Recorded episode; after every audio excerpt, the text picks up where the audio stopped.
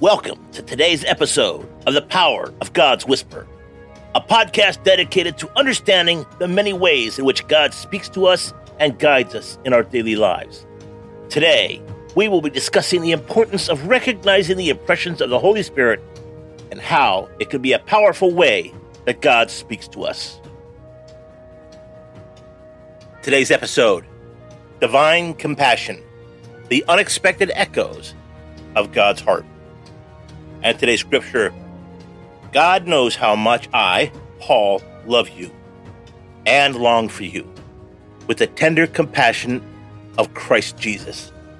Philippians chapter 1 verse 8. Hello there warriors. Matthew Adams here, ready to delve deep into an experience we've all encountered, albeit often without realizing it. The echo of God's compassion in our hearts. Ever felt a tug, pull, or an inexplainable emotion towards someone? Let's break this down and tap into the echoing rhythm of God's heartbeat within us.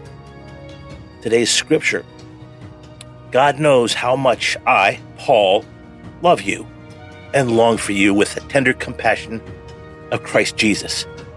Philippians chapter 1 verse 8. Have you ever had one of those moments where you feel a deep pull of compassion towards someone? Even if you can't explain why, it's easy to dismiss as a fleeting sentimentality. But more often than not, it's a glimpse into God's own heart.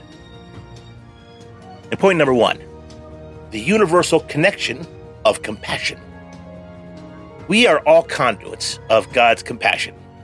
When we embrace the Holy Spirit's presence in our lives, we naturally gravitate toward showing His love to others. This is not just our emotions, they are reflections of God's boundless love for His creation. And in point number two, recognizing God's echoes. Now, while we feel, while our feelings can sometimes be a maze of complexity, understanding when God is nudging us is crucial. When there is an urge to comfort, uplift, or supply, or simply be there for someone, chances are it's God prompting you to act as his hands and feet. Think about that. And point number three acting on divine impulses. Receiving God's compassion is beautiful, but the real magic happens when we act on it letting it move us to kindness, generosity, and comfort, display God's heart in tangible ways, illuminating His presence in our everyday lives.